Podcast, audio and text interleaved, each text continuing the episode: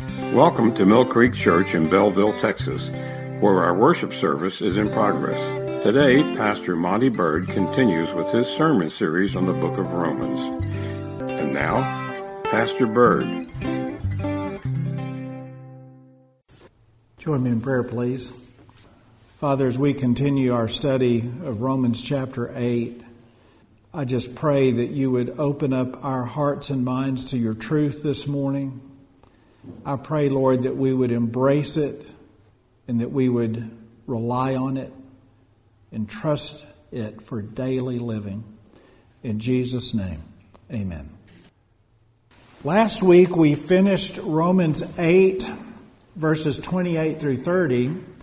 And as I preached through those verses, I made the comment that 28 through 30 is perhaps one of the most recognized group of verses in the New Testament. And as I preached through those familiar verses, I described those verses as the story of our salvation, especially verse 30. Doug Moo described it as the heavenly chain. And in both analogies, it points to the fact that God is at work in our lives. That salvation isn't a stale ticket that one keeps in one's pocket until they face God, but rather salvation is a story. As God works through us in our life and accomplishes His purpose. And it reminded me of a verse in Philippians. It's in Philippians chapter 1. It's actually verses 3 through 6, where Paul told the church, I thank my God upon every remembrance of you, always in every prayer of mine, making request for you all with joy, for your fellowship in the gospel from the first day until now, being confident of this very thing that he who has begun a good work in you will complete it until the day of Jesus Christ. And there, when you look at those verses, you see the fact that God is at work, that Jesus Christ is going to finish his work. And that work is changing us and molding us until we see him face to face. Well, if Christ is at work, if he's going to complete the good work which he began in each and every one of us, what is the environment that he's working in? All workplaces have an environment, don't they? And so, what's the environment that God is at work in? And we know that it is a sinful environment. God works in a sinful environment. And if you step back a little bit in Romans 8, I want to point out a couple of verses, several verses actually, that point to the fact that God is at work in a sinful environment. So when you look at verse 22, for instance, in Romans 8, it reads, For we know that the whole creation groans and labors with birth pangs together until now. And later in 23 it says, Even we ourselves groan within ourselves. Why is there evidence that God is at work in a sinful environment? Because as a believer in the Lord Jesus Christ, and also as the created world, knowing the Creator, we groan because we know that this isn't how it is supposed to be. We live in an environment of sin. We live in an environment where our body is constrained by the uh, effects of sin. If you look at verse 26, it says, Likewise, the Spirit also helps in our weaknesses. That's why verse 28 reads, And we know that all things work together. And let me stress there the word or the phrase, all things. It's just not good things, all things. So as we live in a sinful environment, as God operates in a sinful environment, we know that He is using all things. He is working in a environment of sin as He calls His redeemed and His saints unto Himself. That just doesn't stop at a first encounter. And as I've mentioned before, there are people who have the wrong view of salvation. They look at their salvation as two bookends. One, when they first make a decision for the Lord Jesus Christ, then there's this vast expanse of nothingness. They're driving their own will and desires in their own life, and there's no God involved. And then you have that next bookend when they appear before God in heaven. But that's not correct. See, God is at work. He's at work and he's working in this sinful environment. And as, as, Paul said in Philippians, he who has begun a good work in you will complete it until the day of Jesus Christ. He is at work and he's at work in all things. James says the same thing. James 1, verse 2. He writes, My brethren, count it all joy when you fall into various trials, knowing that the testing of your faith produces patience, but let patience have its perfect work, that you may be perfect and complete and lacking nothing. So when you think about this idea that God is at work and God uses all things, and as I've said before, there is a purpose in our salvation, it lays out the story of salvation for each and every one of us as believers. That we don't believe in two bookends with this vast expanse of nothingness. We believe in a God who is active and He's at work and He's at work in every step of our life as He moves us from justification to sanctification to then glorification, that He's at work in our life and He's using all of the events that we encounter in life, all of the trials, all of the tribulations. God is using those for a purpose. We're just not drifting in this world without a purpose. God's at work in our life. So if Romans 8, 28 through 30 is the story of our salvation, I would submit to you that we're about to begin a new section, starting in verse 31, that that section of Scripture is the assurances of our salvation. The assurances of our salvation. And it's only appropriate if you think about this idea that Paul moves from the story of our salvation as he lays out the process and the purposes of God in, in his redeemed, to then look at the saints not only to, in Rome, who he's addressing at this original writing, but also to us as believers as we read his letter to the Roman church. Because we do have to remind ourselves that God is in control as we go through trials and tribulations in life, and that we do need assurances. Have you ever found yourself walking in the midst of a trial or tribulation and need the assurance of Scripture that God's in control? So we begin a new section of Scripture this morning and it starts off with a question which is followed by five questions.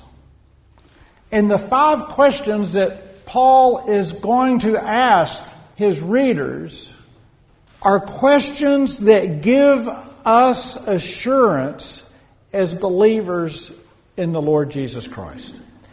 And he first starts out in Romans 8:31 it says, "What then shall we say to these things?" And what he's uh, referring to is, is what shall you say to these questions that I am about to pose you? That's the setup here. And the first question if God is for us, who can be against us? If God is for us, who can be against us? We ask that question. I want to put it in context because I have seen this verse taken completely out of context. Like you have this carte blanche protection and you can do what you want to, and your life is your own, and your will is your own, and your desire is your own. But that is not what Paul is talking about. As we put this in context and we go back to Romans 8 28, what we see is, is Paul outlines the story of salvation as we are moving from predestination to justification, to sanctification, to glorification. That's the story of salvation, and that is the direction that Paul is trying to communicate to us. This is the story of God in your life, that He's always in your life. And if I, as a believer, and you as a believer, come to recognize that God has a purpose in our life, then I can appropriately put this question that he's posing in context. If God is for us, who can be against us?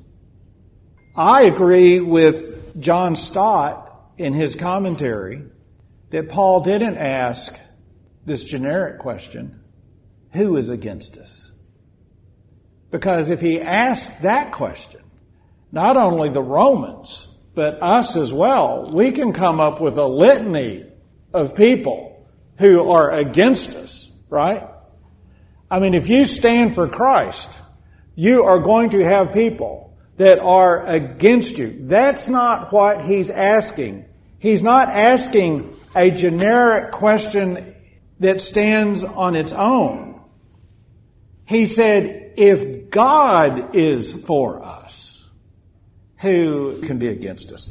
In other words, if you look back at the original Greek, it reads since, not if. It reads since. Since God is for us, who can be against us? Now, I want to make the point that this is not a generic verse. It's not a universal verse.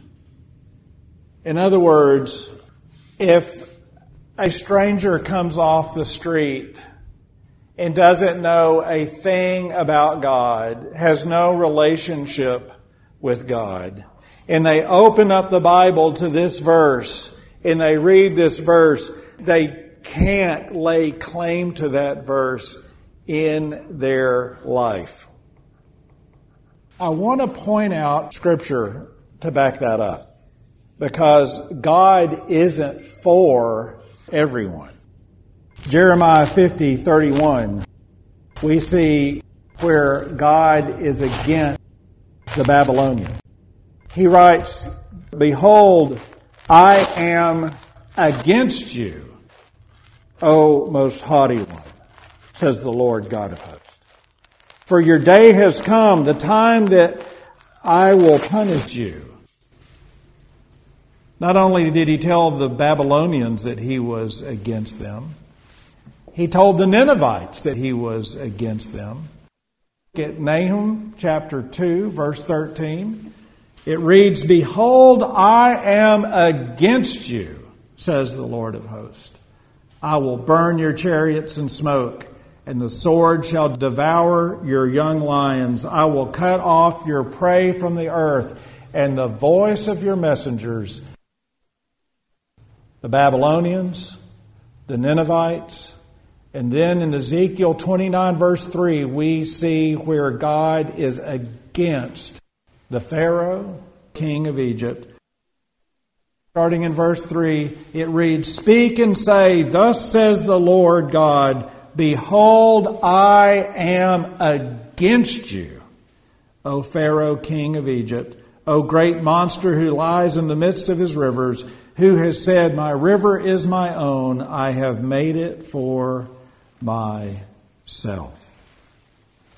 The Babylonians, the Ninevites, the Pharaoh, one could say, well, that's, that's regarding national politics in the Israelis or the Hebrews. But that's not the commonality here that you see in with the Babylonians and the Ninevites and the Pharaoh. But there is a commonality among those three, but there's also a commonality that we can see within each and every person individually.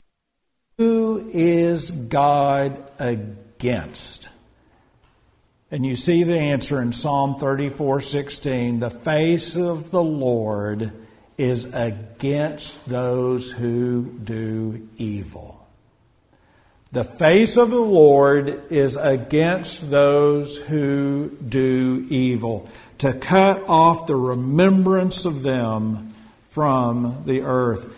Real plainly, God is against evil, and He is against people who do evil. And so let's go back to our question.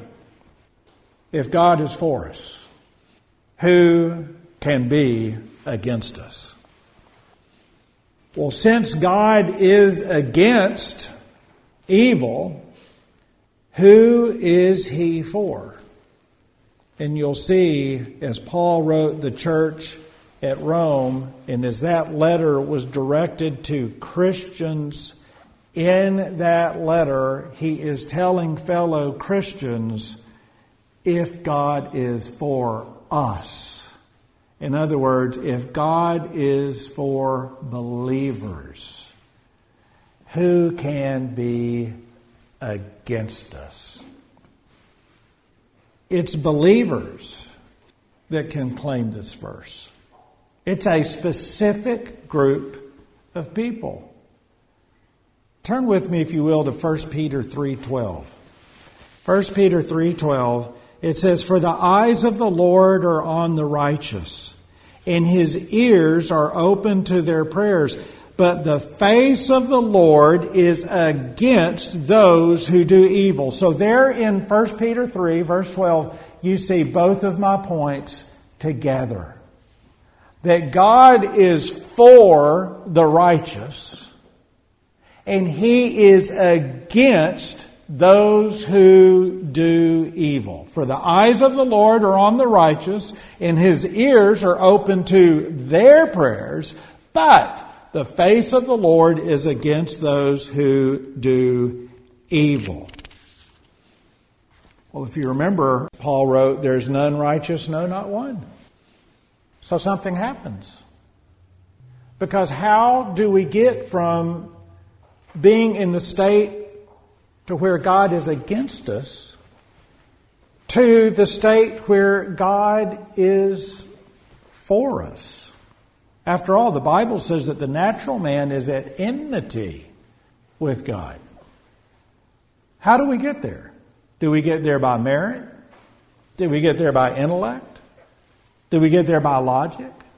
Do we get there by good works? No.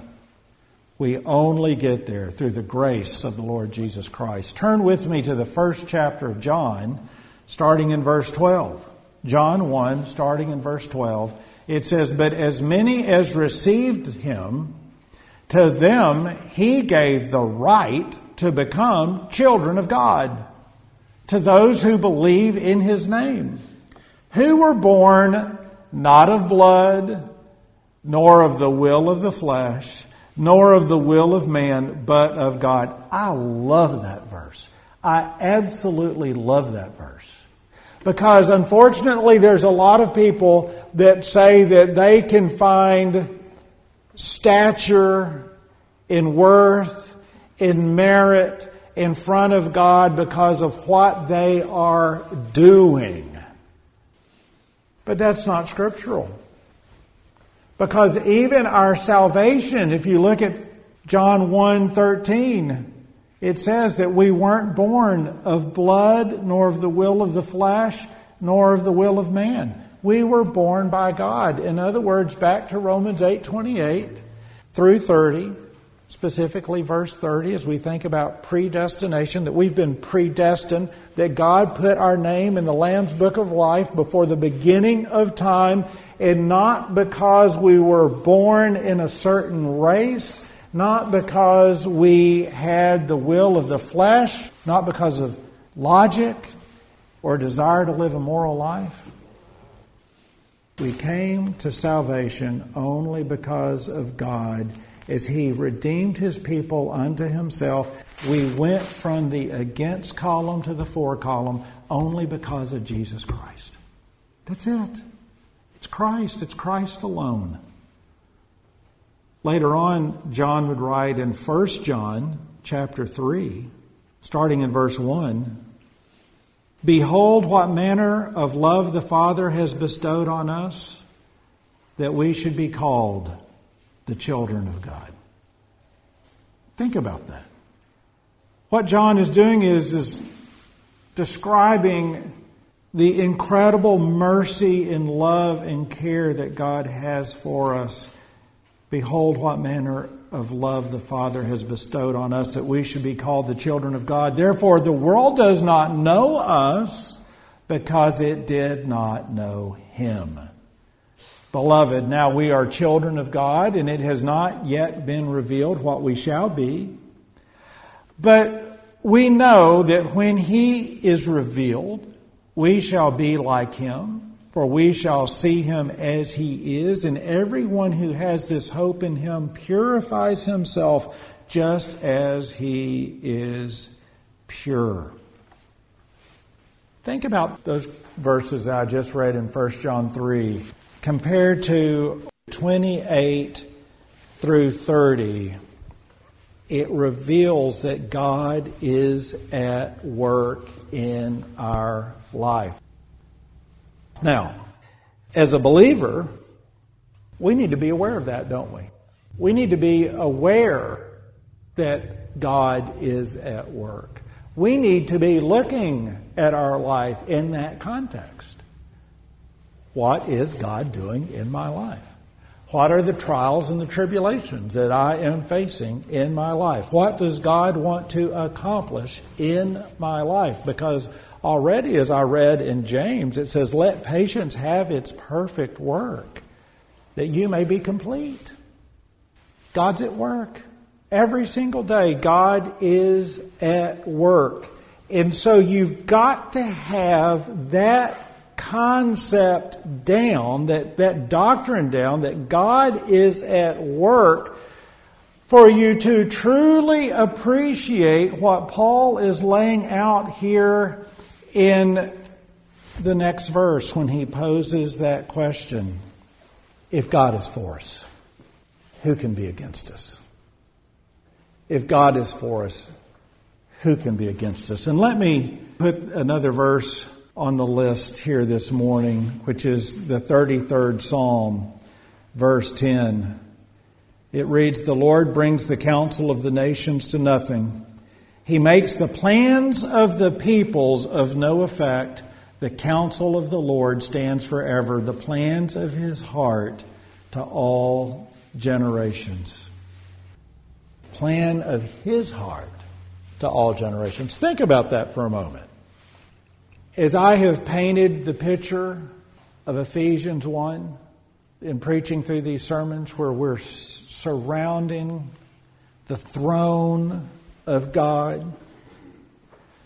And as we're surrounding the throne of God, He has everyone there around His throne, all believers from all ages, all collected together.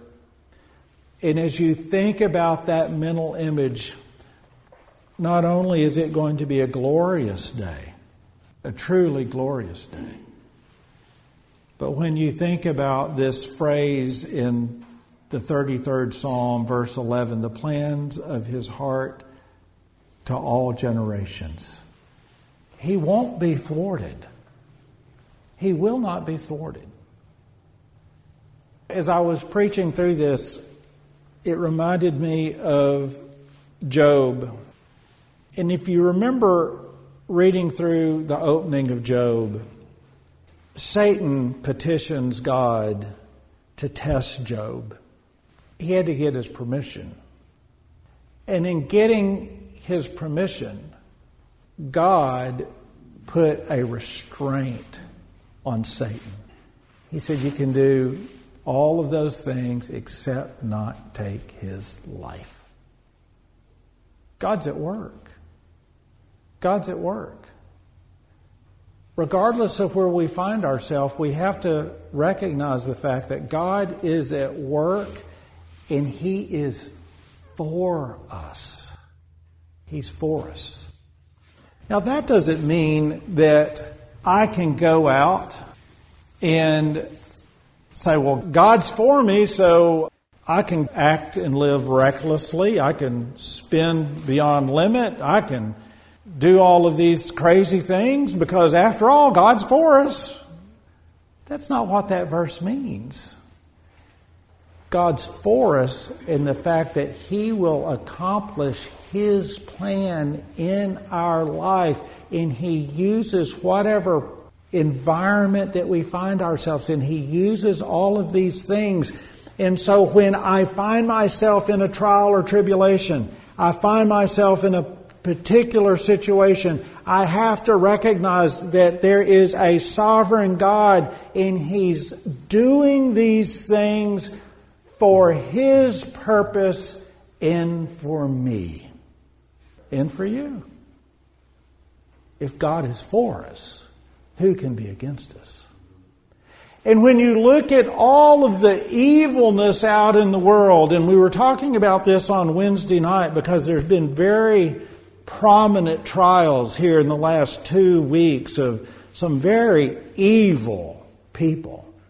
And I made this comment on Wednesday night. It's hard for me to get my mind wrapped around that type of evil. I mean, when you think about the trials that have been in the public view, like the Maxwell trial. Here's a woman that was convicted of sex trafficking, will spend more than likely the rest of her life in jail. But you look at her and you think if you were down at your local gas station and if you were pumping gas and this woman came up to ask you a question, would you be on guard? She looks like your neighbor. You wouldn't be on guard. Perhaps she's coming to ask directions. She doesn't look like the stereotypical person of evil. And we have example in white collar crime, example after example of people that don't look evil, but they are evil. That's the environment that we live in. And to be that evil, as I made a comment on Wednesday night, you've got to plan that type of evil. That just isn't something that you just dream up for two seconds and you find that person finds himself in a, doing evil things. That is contemplated. And what Paul is saying here to the church at Rome is he goes, despite of all of that, despite the fact that we live in an evil environment, despite the fact that there are people that plot and scheme all day long to do evil things, when you pose that question, if God is for us, who can be against us? The righteousness and power of God makes them look absolutely insignificant. They're insignificant. God's in control. God's plan stands forever, and He will accomplish His purpose, which is redeeming His people unto Himself. Join me in prayer, please. Father, we thank you so much for this morning. We thank you, Lord, that we can rest in your word, that we can rest in your care that we know that whatever situation that we find ourselves in, that you're sovereign, you're in complete control, that you will protect us, And I pray, Lord, that we might live our life daily recognizing that you are at work in each and every one of our lives and that you're accomplishing your purpose and your plans will not be thwarted. We give you the glory for that today, Lord. We just thank you for the power of your salvation for us. In Jesus' name, amen. Thank you for joining us as Pastor Bird continues this sermon series. If you wish to hear more, you may find him at millcreekchurch.org or go to sermonaudio.com slash millcreekchurch. Prayer requests may also be left at millcreekchurch.org. Our church services are as follows. Sunday morning Bible study is at 9 a.m., followed by our worship service at 10 a.m. We have Wednesday night prayer meeting and Bible study, and they are at 6.30 p.m. For more information and our mission statement, please visit our website, millcreekchurch.org.